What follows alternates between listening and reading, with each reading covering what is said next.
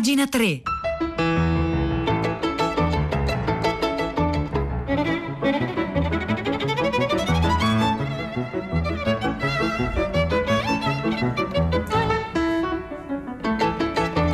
Le 9 e un minuto, buongiorno da Vittorio Giacopini, ben trovati a pagina 3, la cultura nei giornali, sul web, nelle riviste.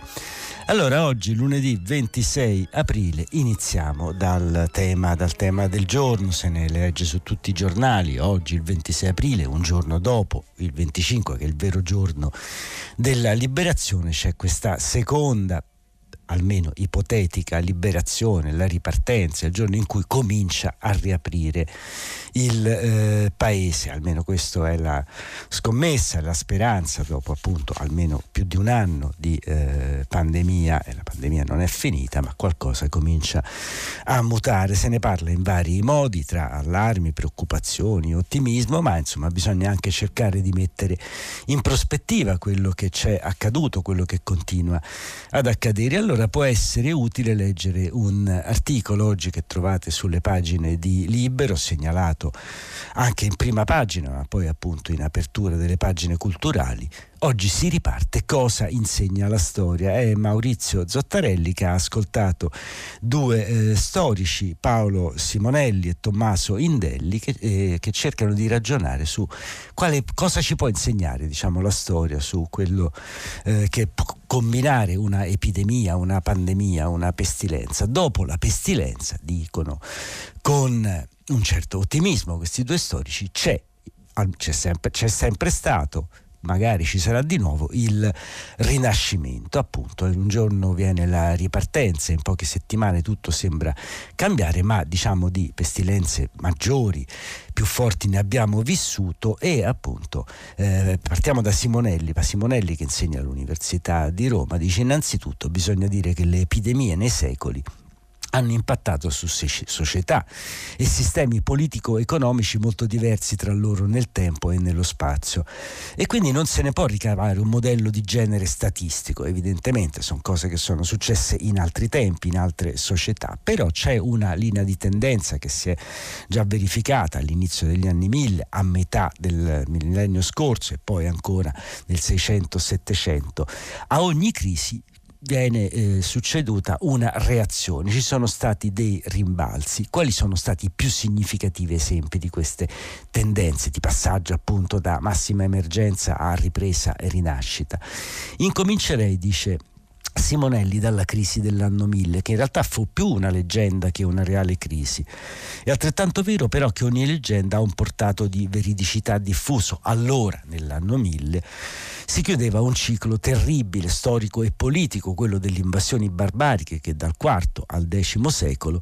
avevano sconvolto l'Europa e da quel passaggio sorse una nuova società, una nuova economia, un nuovo diritto, ne sarebbe seguita la civiltà e la letteratura cortese. Alla crisi del sistema economico curtense e del feudalesimo nelle campagne seguì quindi una rinascita del sistema cittadino fatto di economia di mercato, di associazionismo, di ricostruzione urbana che favorì l'aumento demografico e di riorganizzazione del sistema giuridico feudale con un miglioramento dei tradizionali patti agrari tra proprietario e conduttore del fondo. E quindi quello è stato il primo esempio, appunto una grande crisi, una crisi durata secoli e secoli, quella diciamo delle invasioni eh, barbariche per dirla con una formula molto sintetica, a cui nasce, da cui succede la nascita di una nuova società. E però poi passano neanche 400 anni, a metà del 300 arriva la grande pestilenza, la peste nera, quella raccontata incomparabilmente da Boccaccio nel Decamerone, la peste in età medievale e moderna, non è mai stato un fenomeno isolato, ricorda Simonelli, gravi alterazioni climatiche, cattivi raccolti, carestie, riduzioni delle difese organiche degli individui costituiscono un ciclo continuo che si è manifestato per secoli a più riprese e a più latitudini. In um, Europa è stato possibile seguire l'andamento per quasi tutto il XIV secolo, proprio a cominciare dall'avanzata dei ghiacciai polari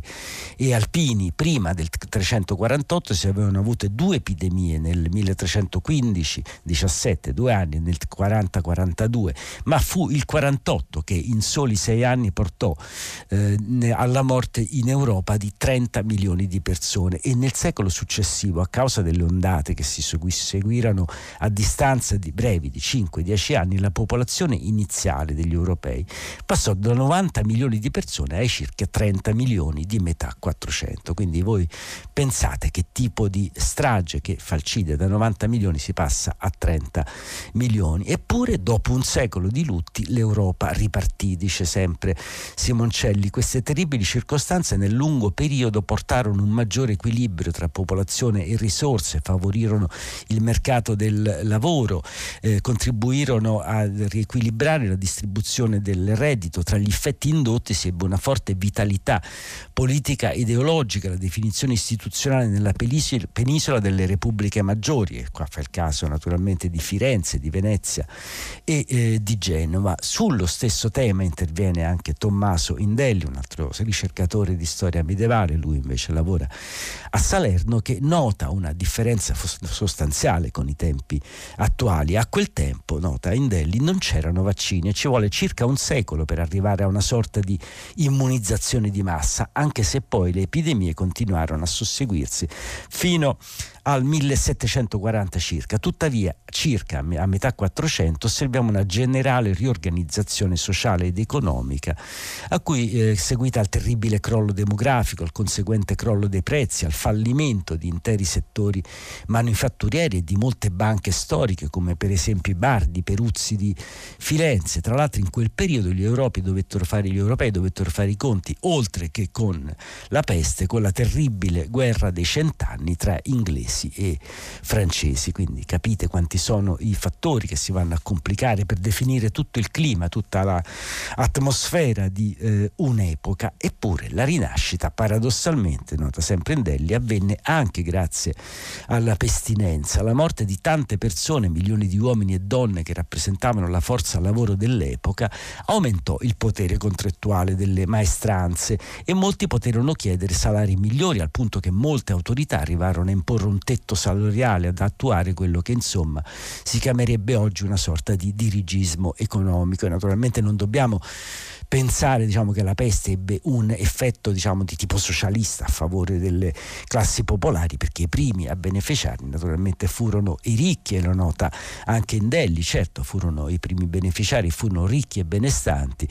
i molti morti per l'epidemia portarono a numerose successioni patrimoniali con conseguente concentrazione di ricchezze in poche mani. Così avvenne che chi era già ricco divenne più ricco e i proprietari ebbero buon gioco a inglobare terre e beni rimasti vacanti per la morte dei precedenti titolari. Sta di fatto che ci fu una generale trasformazione della società, la morte di così tanta gente portò a una richiesta inferiore di generi alimentari, molti investirono in altri settori, per esempio nelle manifatture di lusso, nell'oreficeria, nei tessuti.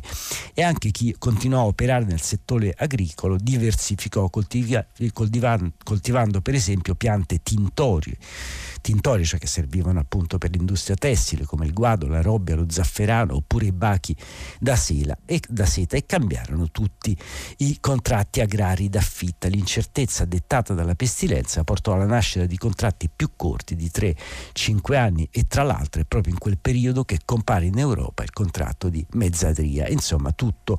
un cambiamento in cui appunto l'emergenza sanitaria, quella dell'epidemia, quella della peste, poi ha a che fare con una trasformazione transizione demografica e con un cambiamento, un profondo cambiamento sociale ed economico, un po' lo stesso tema che stiamo affrontando noi in piccolo, perché adesso oggi appunto si parla al tempo stesso di riaperture e di recovery fund, ovvero di come si fa a rilanciare, a ripensare un paese, un,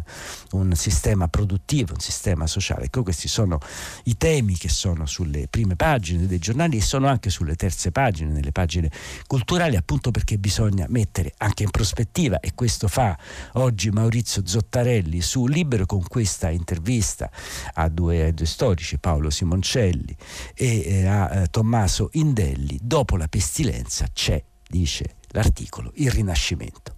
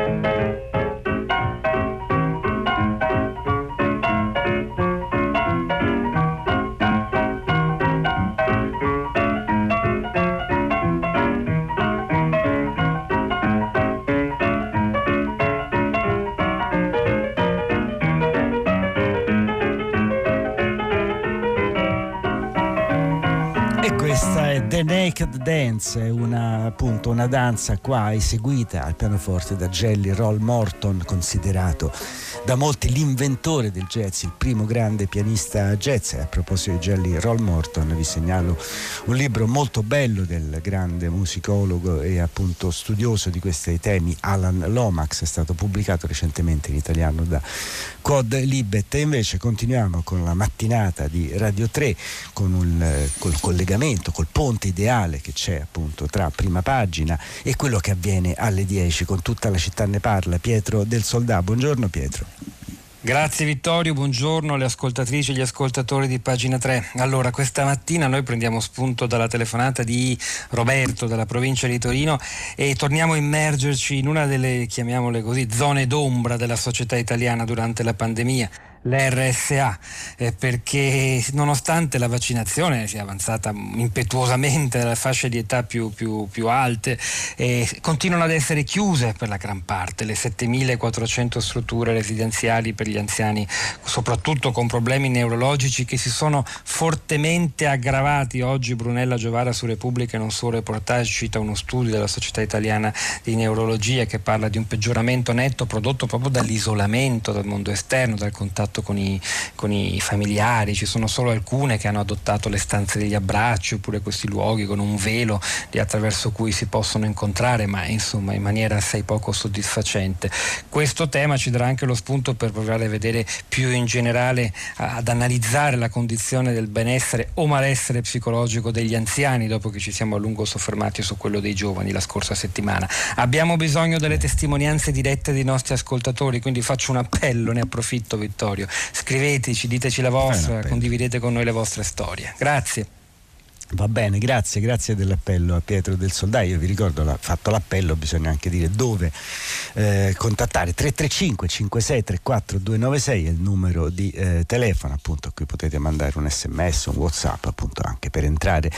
in contatto con tutta la città ne parla. Questo è l'appuntamento alle 10, invece gli diamo una veloce sfogliata alle pagine culturali dei quotidiani. Naturalmente ov- ovunque si parla di cinema per le riaperture, il GR Ferri vi ha raccontato come sono andati a finire eh, gli Oscar appunto con, tra vittorie, gioie e delusioni. A proposito di questo vi segnalo che era uscito un articolo molto bello di Natalia Aspesi sul eh, venerdì di Repubblica del, di qualche giorno fa, appunto del venerdì scorso, in cui beh, diciamo con la sua saggezza e ironia la Aspesi faceva un po' di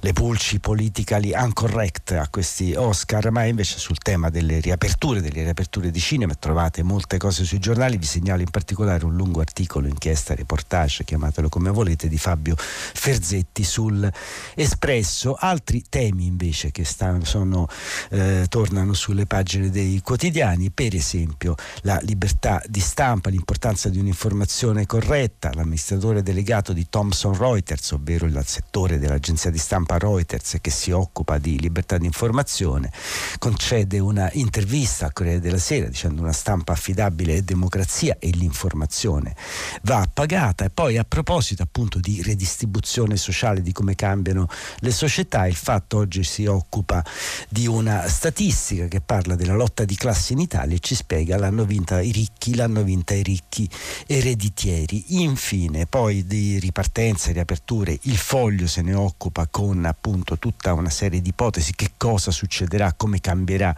il nostro mondo e sempre sul foglio si parla della cosiddetta cancer culture, ovvero il tentativo di cancellare parti della storia passata perché tacciate di avere de, dire, dei difetti di razzismo, misoginia, di eh,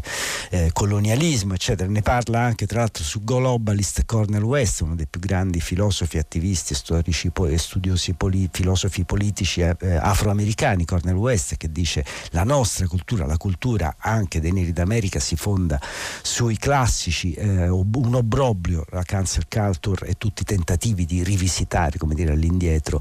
il passato. A proposito del passato, 70 anni fa nasceva un'associazione culturale, una casa editrice e una rivista che sarebbero state fondamentali nella storia eh, culturale, politica e sociale di Italia. È il Mulino, il Mulino compie adesso 70 anni e da oggi è online, proprio da oggi, quindi vi consiglio di andarlo a visitare, il nuovo sito della rivista Il sul mulino, poi torneremo sui contenuti, ma insomma va segnalato per oggi questa appunto importante eh, novità. E infine da eh, Libero voglio segnalarvi, oltre appunto all'articolo sulla pestilenza con cui abbiamo aperto questa puntata, un'intervista allo scrittore Edoardo Onesi che ci racconta quanto sentimento c'è nell'economia. Ecco, queste sono alcune segnalazioni dalle pagine culturali di oggi, lunedì 26 aprile.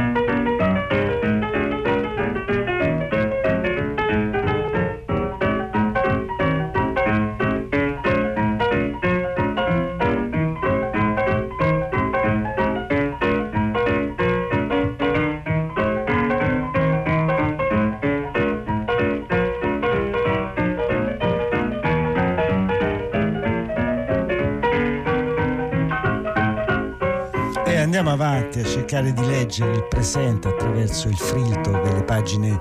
culturali, oltre al, diciamo, tra i tanti problemi che abbiamo eh, all'orizzonte c'è quello di una certa debolezza, quella che si può chiamare tranquillamente crisi delle istituzioni democratiche, questo un po' in tutto il mondo. Di questi temi si occupa una saggista americana che è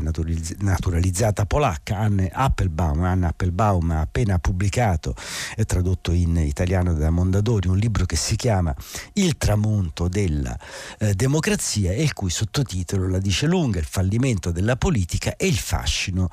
dell'autoritarismo. Paolo Mastrolilli sulle colonne della stampa l'ha intervistata appunto per cercare di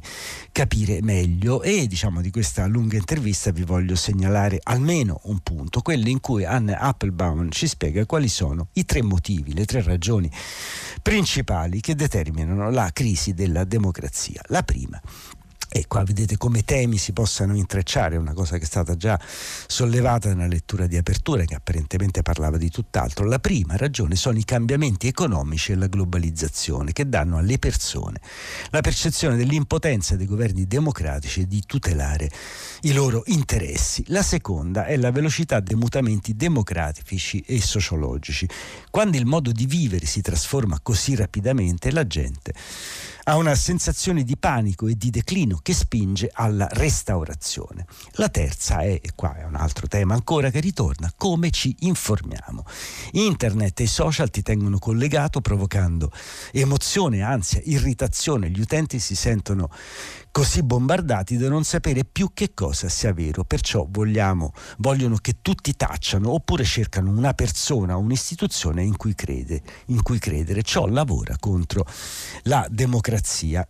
Cina e Russia infatti, fa notare Mastrolillo, Mastrolilli dicono che la democrazia proprio non funziona più ed è una propaganda, dice Anne Applebaum, che dobbiamo contrastare. È vero che la bilancia del potere è cambiata e Pechino è diventata più ricca e influente, ma in termini di efficienza non è così. Guardiamo la pandemia, dove è cominciata? Qual è poi il paese che ha accumulato il debito più alto in Russia? E questa volta è in Europa, la Russia. Non ci sono prove che le autocrazie siano più efficienti delle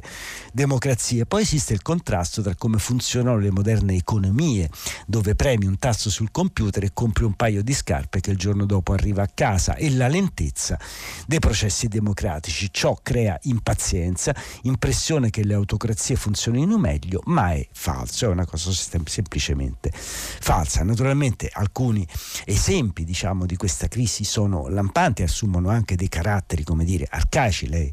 sì, è facile fare l'esempio, che ne so, dell'assalto appunto del giorno della Befana del 6 gennaio scorso al congresso americano, dove appunto uno sciamano vestito da vichingo ha guidato una folla di sostenitori di un presidente che aveva perso le elezioni per come dire, in un tentativo di colpo di Stato farsa. Questi sono, come dire, alcuni paradossi e naturalmente dice la Applebaum, ma me lo eh, potete leggere ampiamente tutto l'articolo sulla stampa oppure leggere direttamente lì, eh, naturalmente dice la Applebaum, la risposta è la partecipazione, il fatto appunto che la democrazia riguarda tutti e tutti devono partecipare. Ecco, questa era Anne Applebaum intervistata da Paolo Mastrolilli sulla stampa.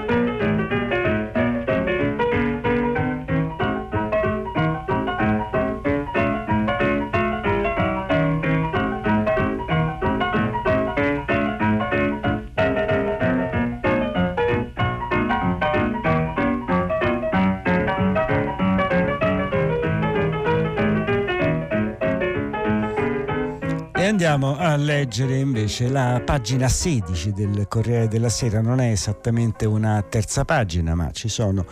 eh, contenuti da terza pagina, non solo per l'apertura del Papa sui migranti e l'ora della vergogna, di questo tema si è parlato, l'avete ascoltato nel filo diretto con Marco Tarquinio a prima pagina. Il secondo articolo è l'intervista a un altro storico, questa volta turco, che ci racconta del genocidio armeno, perché appunto le prove del genocidio nei confronti degli, degli armeni compiuto dai turchi sono state trovate da uno storico turco, Taner Al-Kam, appunto, che racconta questa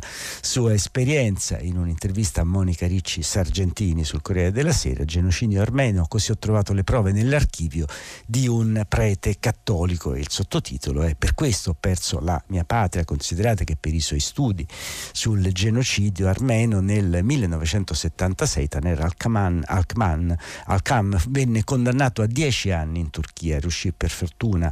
a fuggire in Germania dove ha continuato a occuparsi di questo tema e appunto è riuscito a trovare da un sacerdote cattolico armeno, Krikor Guergerian, una serie di eh, prove le prove ormai sono abbastanza note a tutto il mondo, il riconoscimento del genocidio armeno ha avuto un significativo passo avanti con le parole del presidente Joe Biden, del nuovo presidente americano. E infatti dice Al-Khan questo è un riconoscimento molto importante, si aspettava da anni perché il sistema giudiziario americano prevede che si possano intentare delle cause legali una volta che è stato riconosciuto un genocidio. E siccome a questo punto sia il congresso che la Casa Bianca Bianca hanno fatto questo passo, le aziende, gli stati che hanno tratto profitto dal massacro degli armeni o ne sono stati coinvolti potranno essere chiamati a renderne conto nei tribunali americani, statunitensi che hanno avuto relazioni con gli Stati Uniti. In California sono già state fatte dozzine di azioni legali, ma i giudici hanno deciso di rimettersi a una decisione federale sul tema che ora appunto è arrivata. Certo non sarà fatta giustizia nel breve periodo, ma finalmente si apre un nuovo cammino per avere i cui, cui frutti ci vorranno anni il primo cambiamento invece sarà di tipo appunto politico di questi temi, tra l'altro l'avete sentito, se ne è parlato a, a Radio Tremondo diffusamente. Una delle conseguenze sarà la, eh, l'isolamento totale di Ankara, ovvero della Turchia. Il paese sarà posto nella stessa categoria della Corea del Nord dei regimi africani, ma è una situazione che la Turchia non potrà di certo sopportare né economicamente né politicamente, quindi si tratta un po' di capire se questo porterà a un cambiamento cambiamento del clima anche politico in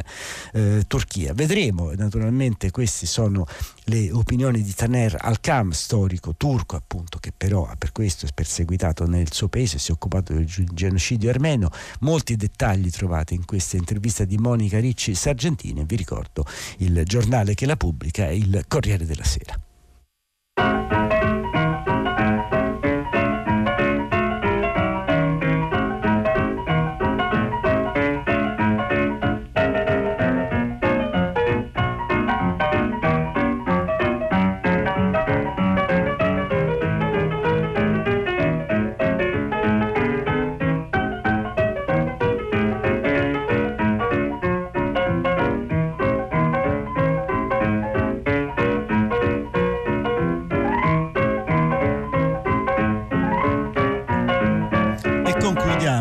Cominciano a riaprire eh, musei, cinema, teatri e mentre noi ci congediamo da Jerry Roll Morton, Roll Morton con The Naked Dance, beh, mentre riaprono anche cinema, teatri, eccetera, eh, segnaliamo anche che tra qualche giorno, il 29 aprile, per la precisione, sarà la giornata mondiale della danza e della danza e dell'importanza di, come di ritornare a riempire teatri, piazze, a, cioè, assistendo a spettacoli, diciamo, arti, artistici anche di tipo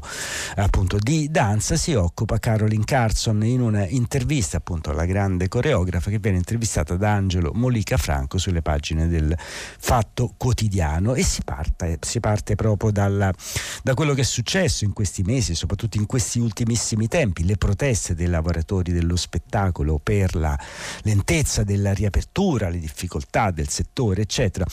Che c'è qualcosa che chi ha il potere non comprende, viene chiesto da Molica Franco alla Carson e la risposta della coreografa è questo, non capiscono i politici che le persone hanno smesso di sognare, hanno proprio disimparato la dimensione del sogno e hanno smarrito l'immaginazione. Questa è la verità, preservare la loro salute è fondamentale, ma serve anche l'arte. Ci, ci guardi, siamo tanti involucri fragilissimi e eh, vuoti, colmi solo di doffere, sofferenza e paura. Chi governa non capisce che l'arte non è uno svago da concedere, è un dovere affinché le persone imparino a sperare i suoi valori intangibili, curano le ferite e aiutano a trasformare le emozioni. Non dobbiamo solo contare i morti, ma anche riparare i viventi. Senza l'arte, dunque, non c'è civiltà e agendo così si sta attuando una svalutazione della vita ridotta a una non vita. Questa, diciamo, è il, la premessa eh, metafisica, diciamo, come posso dire, sì, metafisica direi, di Carolyn Carson che cerca di spiegare perché bisogna fare attenzione all'arte, alla danza, eccetera, eccetera. È naturalmente un una posizione molto eh, ambiziosa appunto perché appunto l'arte dice non serve soltanto a svagare ma ripara i viventi. Trovate tutta l'intervista sul Fatto Quotidiano da Vittorio Giacopini. L'appuntamento è per domani mattina alle 9 con pagina 3 ma voglio ringraziare Danilo Martini in consol tecnica Maria Bera, Chiara Beranec alla cura e alla regia del programma. Oggi e Marzia Coronati in redazione. A domani